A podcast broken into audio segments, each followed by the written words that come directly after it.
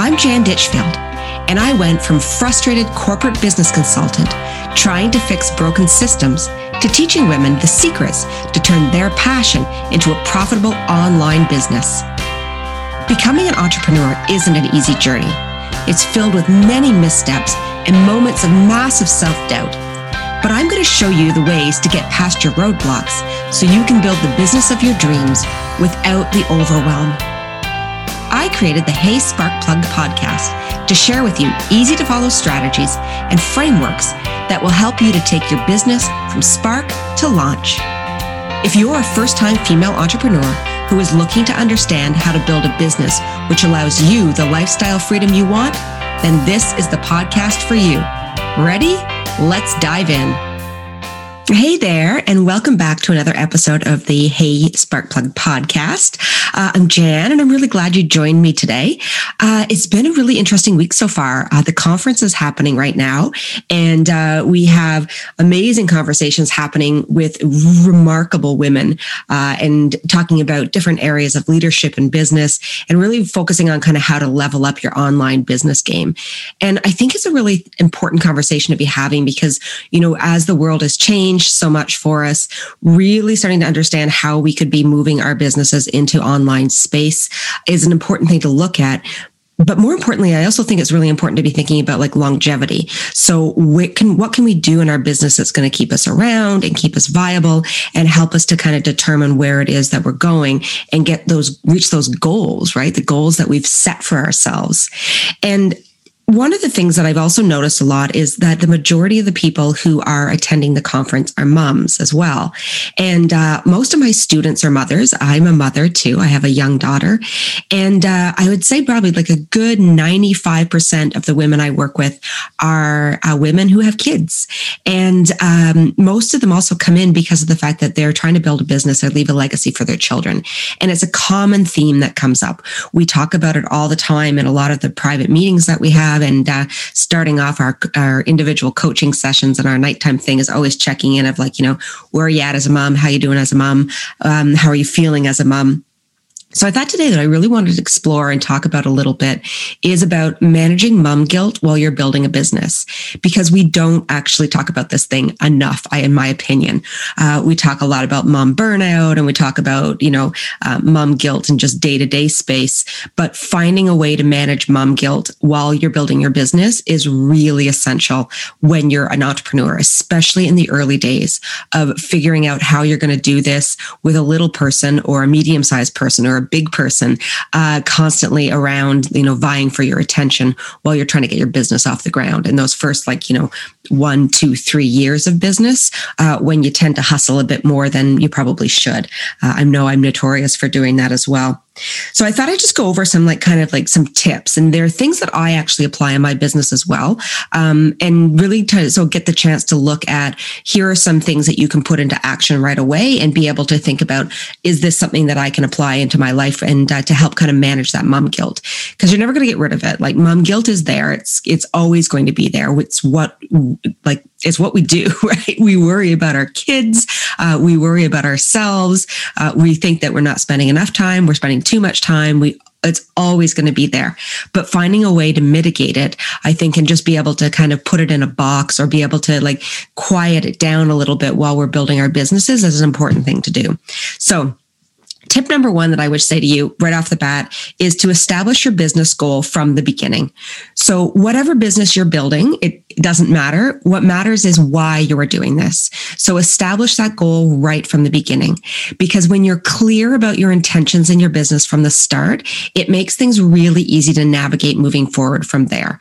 So, if you're building a side hustle and this is something that's going to bring in extra income for you, um, if it's going to be something that um, you know you're looking at paying off university debt for your kids or sending them to school with no debt. If you want to take a family trip uh, in the future when you're able to travel again, if you want to be looking at, you know, moving into a new home, buying a new car, you know, do you want this to be a full time thing? Like, are you really looking to quit that nine to five? You do, you want out of the job.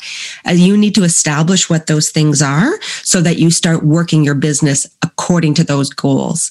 So if you are just doing a part time business and that's what you want is just a part time thing, then you don't work it as a full time business. You work it as a part time business. And I'm going to say the same thing is if you are work, running for a full time income and you want it to be that, also don't overwork it. So don't think that you have to do 60 hour weeks uh, in order to be able to make your business goals happen. You don't. You're just going to work the hours that are, are necessary for you to work. And no more than that, uh, you can build a successful business on four hours a day. You can build a successful business on eight hours a day. You can build a successful business on one hour a day or one hour a week. Uh, it's just going to take you a bit longer to do it. So again, looking at that end goal helps you to be able to prioritize what it is that you need to do in order to get there. And the next thing I would say for sure is to set your boundaries and your schedule according to your family priorities.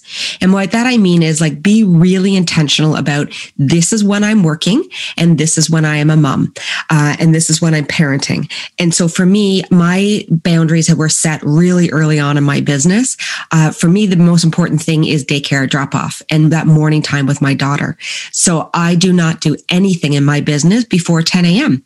And I'm just like, I'm unapologetic about it as well. I don't. And I stop at four o'clock. Like I'm a hard stop at four when she comes home from daycare because I want to be that time. So I close it up. I put it away. Yes, I may have to come back to things in the evening. I do a lot of nighttime teaching with my students, um, again, because they're mothers. So having a chance to be able to get their time when they can be focused tends to be in the evenings. Um, but I don't you know my boundaries are clear and i'm not making uh, shifting them for client needs. I'm not shifting them for uh, when anyone else says like i need you at that time. This is what i work. This is where so if you want me you need to fit into that schedule. And that's just the way it is. So setting those boundaries in that schedule really helps you to establish things really early on again in the business where you don't need to feel like you're running for everyone else. Your priority is clear that it's family first business second and that's the way it's going to be. And it helps to get rid of some of that guilt. I, it, I find that it is, is for sure. The next thing I'd say to you is involve your children in your business from the beginning. So involve them in the in the business and whatever that means to you. So it doesn't necessarily mean you have to put them on camera with you or you need to do them and feature them in your social media. Um, if you are not comfortable with that, that's fine. If you are comfortable with it, then do it. Like you know, put them there, get them, um, allow them to be present within it. Uh, if it's going to be things like you know, um, you letting them join you, uh, you know, in when you're you're teaching, if you're doing like online teaching. So with me, my daughter pops in all the time to my with my students. She just pops in. She's like, "Hey, who are you?" And then she's gone again.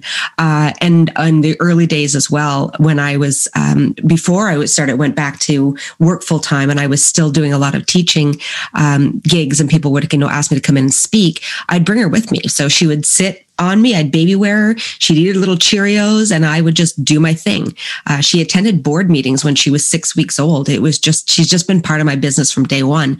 Um, and again, I'm unapologetic about it. So you find the way that it works for you, but involving them in your business right from the beginning also is something that I think is important to do uh, because babies and children belong there too. Uh, there, there, it doesn't need to be a separation of the two. It's very possible to have a successful career while you're still parenting uh, and parenting the the way that you want to parent. So find something that makes you comfortable with them. It could be easy. They could just be playing on the floor uh, while you're working. It could be something that's simple, or you could have your, you know, your desk set up and they're watching TV, but just involve them in the day to day, like help them. They can help you package things. They can help label. They can do, there's tons of stuff they can do. They can attend. I've heard tons of my students talking about that they bring their daughters in to um, some of my teachings or to the conferences where they get to sit and listen. And there's tons of them now that are saying, or their sons as well, saying, you know, when I grow up, I'm going to run my own business. And I'm like, yay, you know, do it, do it, start your own business.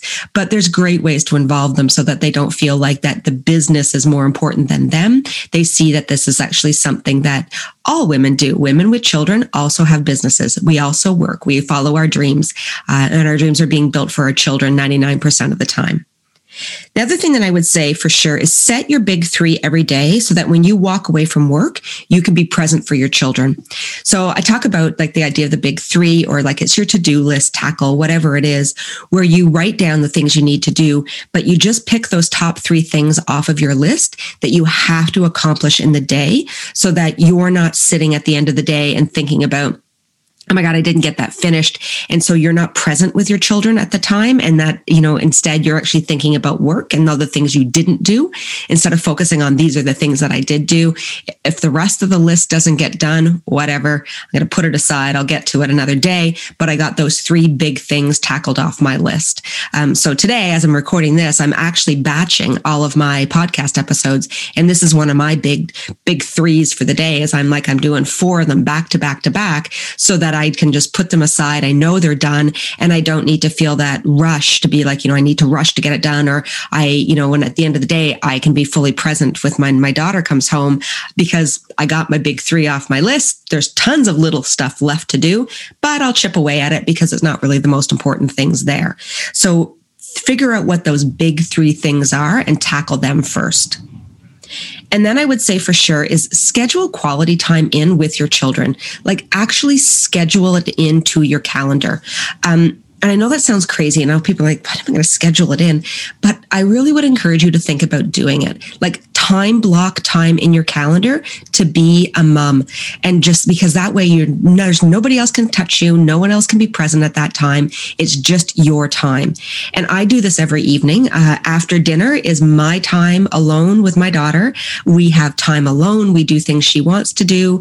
Uh, there's no phone involved. There's nothing present. We just cuddle or play or watch something on TV or, you know, read a book, whatever it is. But there's a half an hour every single day that we have scheduled quality time so that I don't feel like and maybe I worked too much that day and I wasn't present for her. I still feel like I was present for her. So by really being intentional about finding the time, it helps deal with that mom guilt in a lot of ways. And then my last thing to I would say to everybody who's listening who has children um, is stop apologizing for motherhood. And I catch myself doing this all the time, and I see lots of women do this all the time, where they always say, you know, oh, I'm sorry I'm late to the meeting because you know my child blank, or I'm sorry I have to step away for a second because my child blank. And many of us right now are building businesses and running businesses with children in our house because we're still in lockdown. Um, so stop apologizing for it.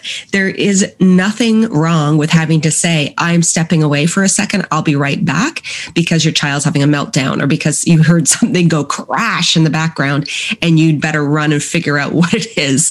Those things are the most important things. It's always going to be important. And I think when we stop apologizing for motherhood, we're going to start normalizing the fact that, again, women have children women are also business owners and we don't need to apologize for being a business owner and we don't need to apologize for being a mother. We just are those things and others will begin to see us that way if we stop saying, I'm sorry for it. So stop apologizing for it. Own it. Be proud. People will wait. People will be late. People can deal with it. That's what I would say about it as well.